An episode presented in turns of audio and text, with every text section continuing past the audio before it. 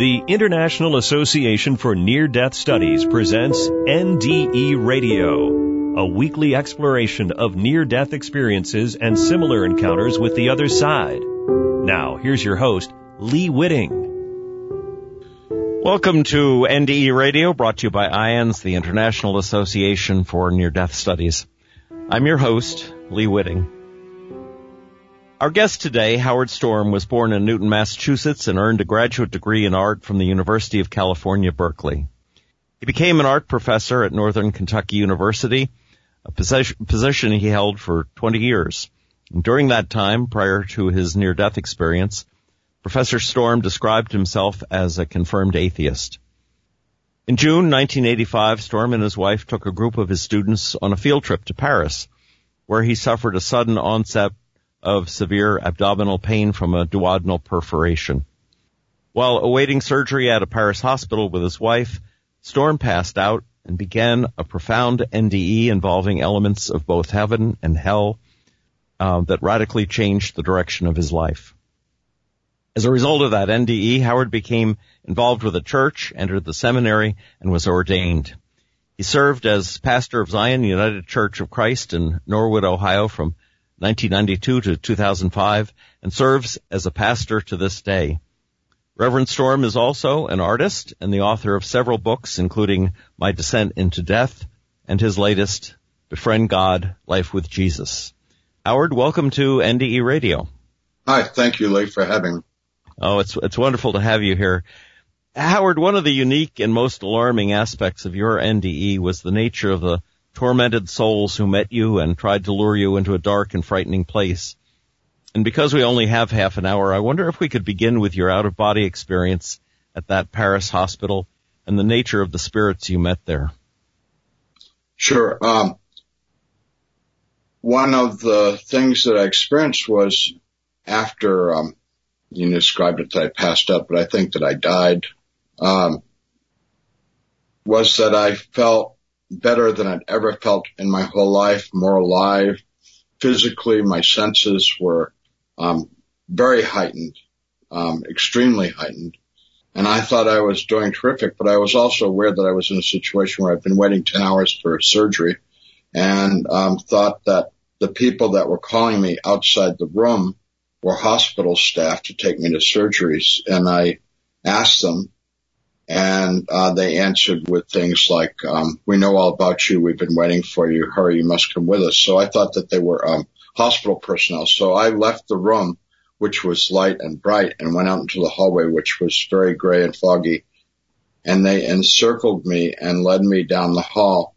We walked for, um, an amount of time that can't be calculated. But if I were trying to, to duplicate it in this world, it would be a walk of, uh, many, many miles, maybe like fifty or one hundred miles or something. And I became aware that this was all um impossible. Um and there were no architectural features in the hallway. There were no walls, no ceiling, just this surface that we walked on and the people surrounding me. And as we moved, the group got larger and larger. And when I started to uh, question them, they got hostile. And they were saying, um, shut up. You'll find out. You don't need to know. Keep moving, keep moving, keep moving. Um, and as I questioned them periodically in this long, long walk, their tone got harsher and harsher. And then I, um, found that they were, uh, beginning to uh, talk in whispers about me. And, uh, I became very frightened.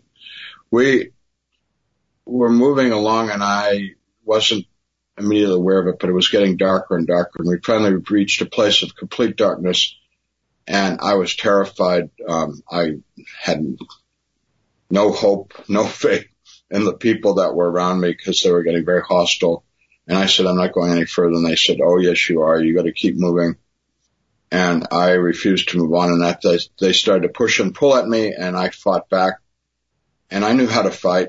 I played football in high school and stuff, and I knew how to um hit and take hits, but there were a lot of them. I suspect there might have been hundreds of them. I don't know because it was complete dark. I just know by their voices and the noise and the hits, and um they were playing with me because if with that, that size group and me, they could have um defeated me and it would have been all over, but instead it was just a game of um, torment. Mm. And eventually, um, besides pushing and hitting and kicking, it turned into biting and tearing. And that went on. And then that um, degenerated into uh, intrusions into my body. And I don't I don't talk about that anymore. Never have, never will. Yeah. And uh eventually I was on the floor of that place, and I'd been eviscerated and torn up, and I couldn't move. And the physical pain was um overwhelming, but much worse than the physical pain was the emotional pain that I was experiencing inside. And I heard a voice which seemed to be emanating from my chest, and it said, "Pray to God." And I thought, what a stupid idea. I don't believe in God. And the voice said, "Pray to God." And I thought, I don't, I couldn't pray if I wanted to because I don't know how to pray. I don't pray.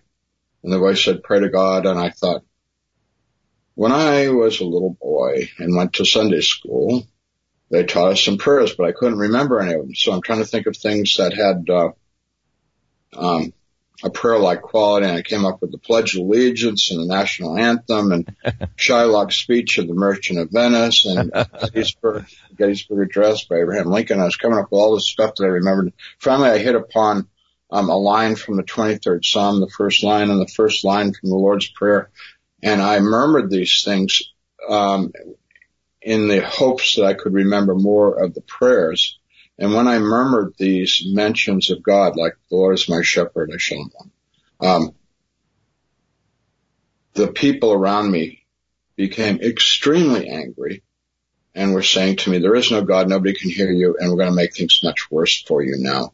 But I also noticed that any mention of God not only didn't make them terribly angry, and they were screaming threats at me and all kinds of um, obscenities, it also drove them off further and further. So I started um hurling mentions of God at them, and some of them weren't really pretty, but um, it didn't matter. It had the effect of driving them off. So um in a short order, I found myself alone in that place, and I realized that I had driven them beyond their ability to hear me. I don't know how far they were gone in the darkness, but they were far enough away that they couldn't respond. I couldn't hear them, and they couldn't hear me. And so I lay there and had an opportunity to think about my life. And I went over my life, and in the and that was a very long period of time that I went over my life, because I went over it in great detail. And I came to the conclusion that I had um, not had good relations with my parents, my sisters, my uh, wife, my kids, my students, my neighbors, my friends, that there was a lot lacking in my life because I had been a um, very selfish, manipulative uh, jerk.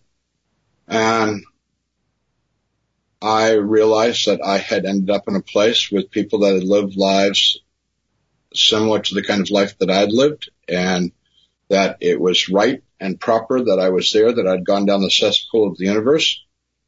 And there was no escape for me. And in that place of complete despair and hopelessness, um, my mind recollected back to my childhood again of being in Sunday school and singing Jesus Loves Me. And I felt and recollected the faith that I had in this supernatural being, this wonderful, kind, gentle, loving person named Jesus, who when I was a little boy prayed to him when I had nightmares and in my bed, and he um, chased away the monsters and comforted me and gave me a good night's sleep. And so um, not having any idea whether that was a childhood fantasy or whether it was real, I called out to him, and to my delight and surprise, he came to me.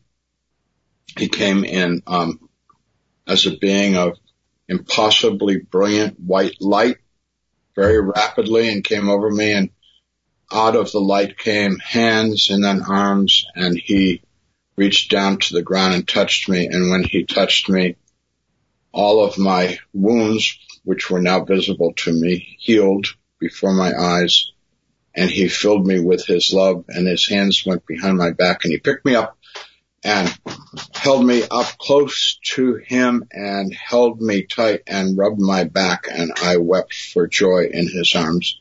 He carried me out of that place, and we traveled up into space. Do you want me to keep going? Oh, let me ask you a question. Um, you're in your spirit body, and yet you could feel pain as if it were a physical body when they were tormenting you.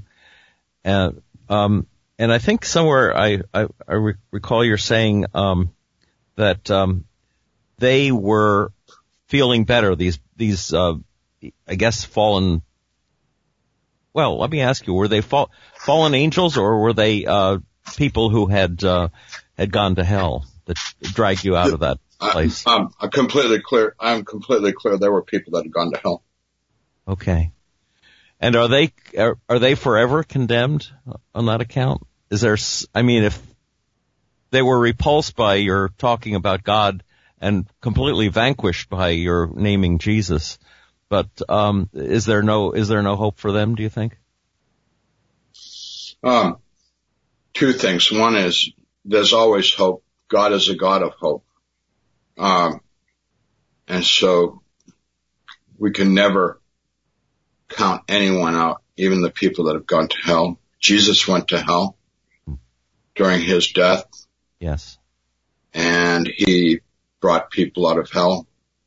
Um, so there's always hope.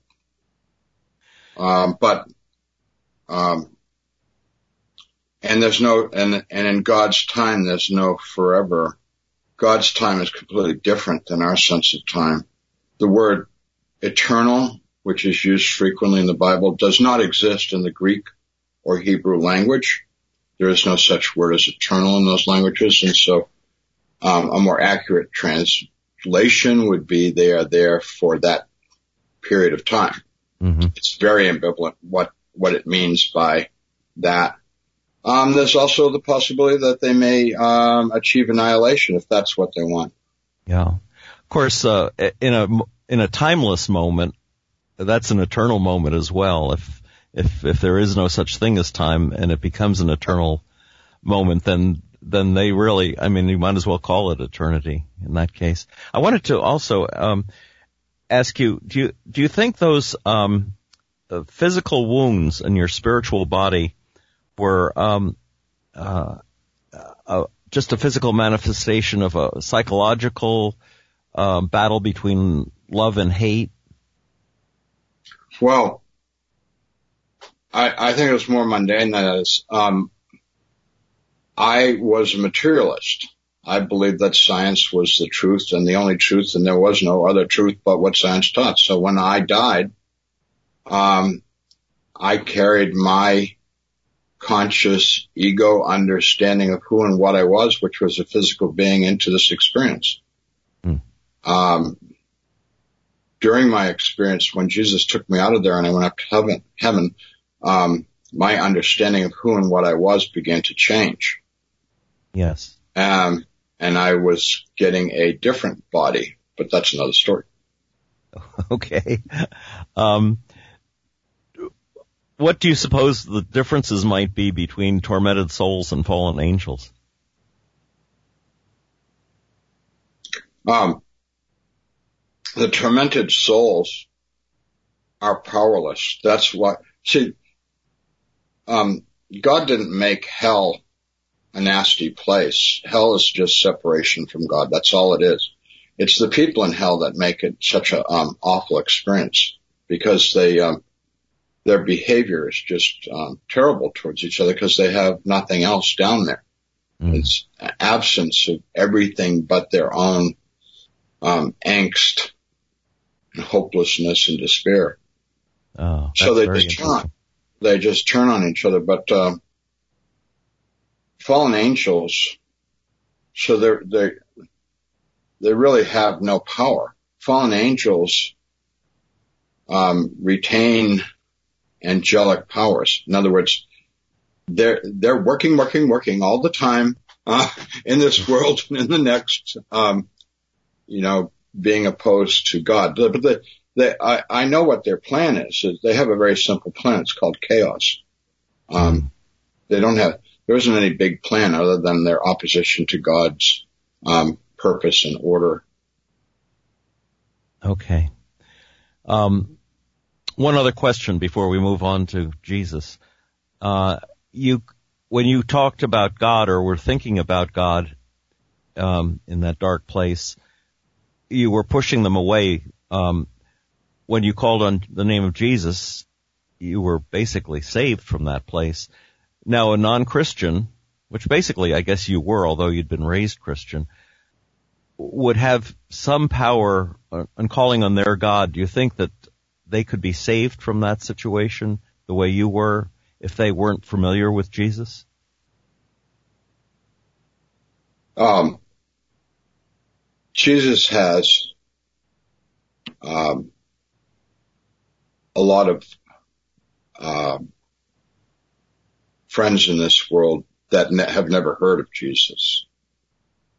Yes. Matter of fact, his name wasn't Jesus. His name was, you know, Yeshua. Of course. Or the Messiah. And my understanding of Judaism is that Jews believe in the Messiah. So, um, if so, I mean, the Greek ang- anglicized version of Messiah is the Christ. So I would assume that if a Jew called on, uh, the Messiah, which I'm not pronouncing in proper Hebrew, but, um, he would know that. And God judges by the heart. We judge by appearances. So it is my assumption that God knows his own very well and recognizes them, no matter what their culture, no matter what their language, and no matter what their religion. Because re- religion is ultimate. I mean, religion's a good thing. I'm a pastor, you know, I, like that's what I do for a living, is promote religion. But um religion is superficial compared to the true love of God and the true love of our fellow humans. Yes. Um, so do you think if, and I think I believe this as well, if someone, a non, a non-Christian, a, say a Muslim or a Hindu, um, called with a good heart, called out to be saved from a bad situation, that uh, Jesus would come. Maybe he wouldn't appear to them as Jesus, but that that, uh, that salvation would be available to them as well. Yeah, the uh, interesting thing is that there was a study of near-death experiences in India, which is uh, reported in s- several literatures, including the book Imagine Heaven by John Burke, in which um, when they studied uh, Hindus who had had near-death experiences, they um They all reported that they, none of them ever saw any of the Hindu gods, but they did see a man in a white robe, um, with a long beard, and they didn't know his name who uh, saved them. Wonderful. I know, I know his name. Yes, and I do too. Or one of his many names. Well, tell us, tell us about Jesus and what happened to you, uh, once he, once he, uh, wrapped his arms around you. Um, The two really important things. One is that um his love is beyond any experience of love that we have in this world, so it's um ultimately ineffable. But because it's so important, you know, I feel compelled, and lots of other people in this world, millions of them, want to talk about his love, although we don't really have adequate language to express it, because it's um sort of more than all the uh, experiences of love that we've ever had.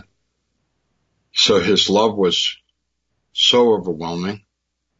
But the other p- thing that I want to uh, point out is that in my experience with him, he really likes me. He really likes us. And um his hope and his purpose and his joy is that we live our lives um successfully and joyfully and happily. And he is not... um this sort of uh, arbitrary judge who wants to um, condemn us or punish us. That's um, not his purpose at all. When we do things against the will of God, which is known with the big technical term sin, um, when we do those things, all we're doing is hurting ourselves. And he, you know, like, he doesn't want us to uh, hurt ourselves. He wants us to have a good life. And so when we um go against the love of God go against the love of our fellow human beings and go against the love of ourselves, um, it, it's very disappointing, and he wants us not to do that kind of behavior.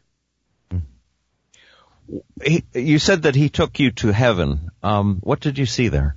Well, he took me outside of heaven. We did later on when I asked him about heaven, he gave me a tour, but um, I was never um, actually a candidate for heaven.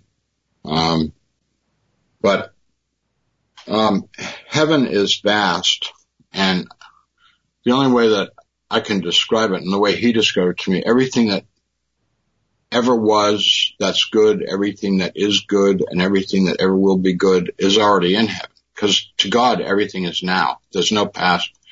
There's no future, although God has that all sorted out, and God's some incredible mind, um, awareness, consciousness, omniscience.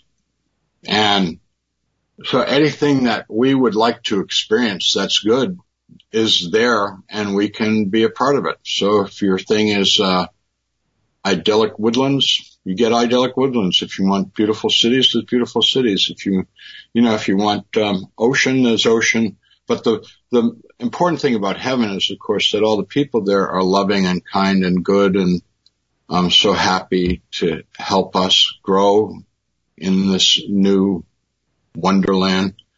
And the centerpiece of heaven that everyone's very aware of is uh God. And that's um the greatest experience of heaven at all, that when we are ready, which may take a bit, mm-hmm. um before we're ready, we get to go into that presence. But nobody goes into heaven and sees God like right off, because nobody's ready, because you have to be like Christ, meaning pure, perfect. So do you, do you envision um, a place that the Catholics might call purgatory, a place where we continue to evolve spiritually before we can go to heaven? Um, I heard a Catholic priest explain purgatory once that made a lot of sense to me. Being a Protestant, I knew nothing about it except that it's not good to sell indulgences to get people out of purgatory. Yes, Martin um, Luther would agree with you. yeah.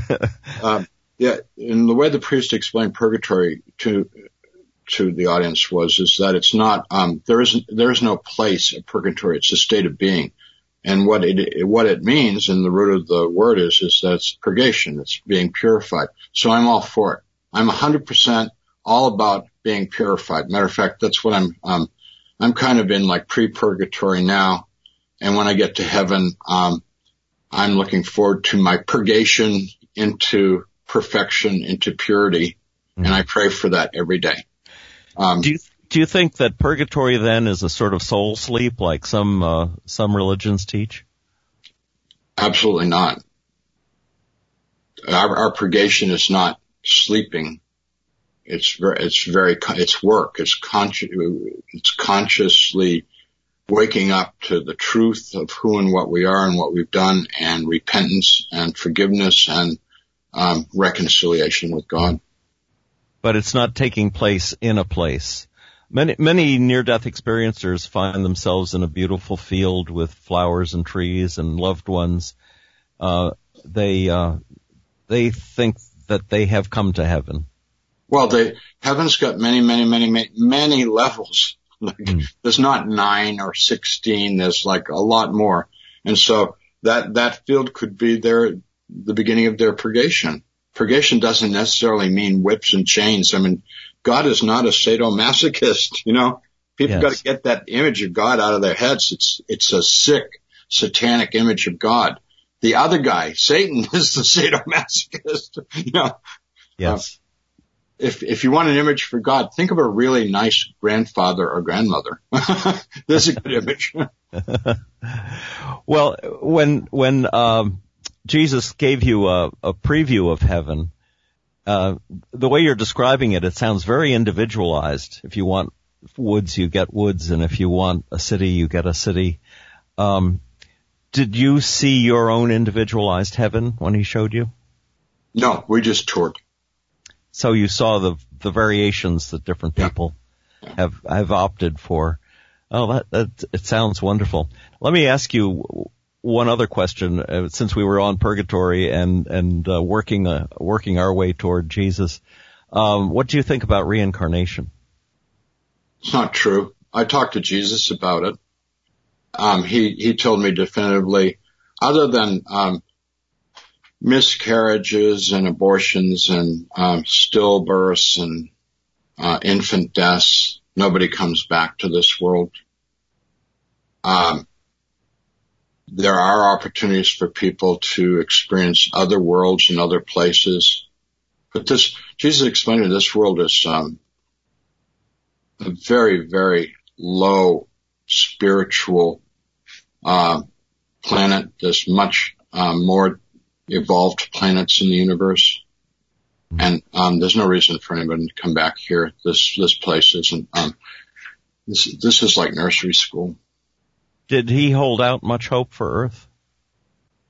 Oh yeah, he want um he wants this world to change radically and become like a um like the Garden of Eden, which is going to happen, and it's not too far off. It's just um it's either going to happen with our cooperation or it's going to happen without our cooperation. Would that mean a second coming? Yes. Would that happen regardless of whether we pull ourselves up by our own bootstraps, spiritual bootstraps, or or if we fail entirely?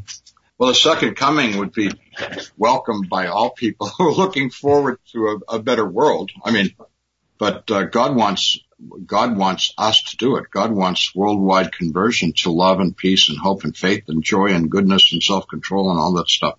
And if it happens, the second coming will be the most joyous event in human history. And if people um, hate those sorts of things, which lots of people do, then it's going to be very painful. Yes. Um, it, did he show you uh, any future um, p- pictures of of, um, of where America is going? Yes, he he showed me the two different scenarios and made it clear to me that it's up to decide which way we want to go. But the, the good future is definitely going to happen. And it's not when in nineteen eighty-five, he told me what he was showing me was two hundred years away. Ah, so that we're not uh, looking at imminent nuclear war or anything like that. He told me there would be no nuclear war. It's not going to happen. God's not going to allow that. That's, that's a good thing to, to hear. Yeah. Wow. But how do we overcome our obsessions with money and power and greed and class and all the things that we're suffering from right now? Oh, he gave, he gave me the, the whole, uh, the whole program. And here it is. You ready? Yes. Love one another. Now, that's, that's what I suspected. Yeah. Well, Howard, we have gone right through our half hour. Uh, uh, take, take a little time and, um, tell people how they might, um, acquaint themselves with your art and find your books. Um, I have a webpage, howard storm dot com, and there's links to my books on that. Okay. And your recent book is all about Jesus, isn't it? Yes.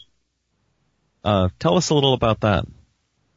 Um, since I think that knowing Jesus and having a relationship with him is the most important thing in life, um, I wanted to write a book of, it's called Christology, and um, I tried to write it um, very straightforward, and a couple of pastors have told me that it would be good to use in a confirmation class or for, um, it's, it's pretty traditional, um, but it's what I believe. I mean, I, I but I, I worked it within, uh, the conventional mainstream understanding of, uh, who Christ is. Mm. Well, Howard, thank you so much for uh, sharing your inspirational story with us on an N D E radio. Um, it's been, been a joy to talk to you today. Um, my thanks again to Reverend Howard Storm. If you would like to hear this program again or any of our more than two hundred thirty programs to date, just go to our website at n d e radio dot org. And for more information about I A N S, please go to their website at i a n d s dot org. And be with us again next week, eleven a.m. Eastern, for more N D E Radio. This is Lee Whitting saying thanks for listening.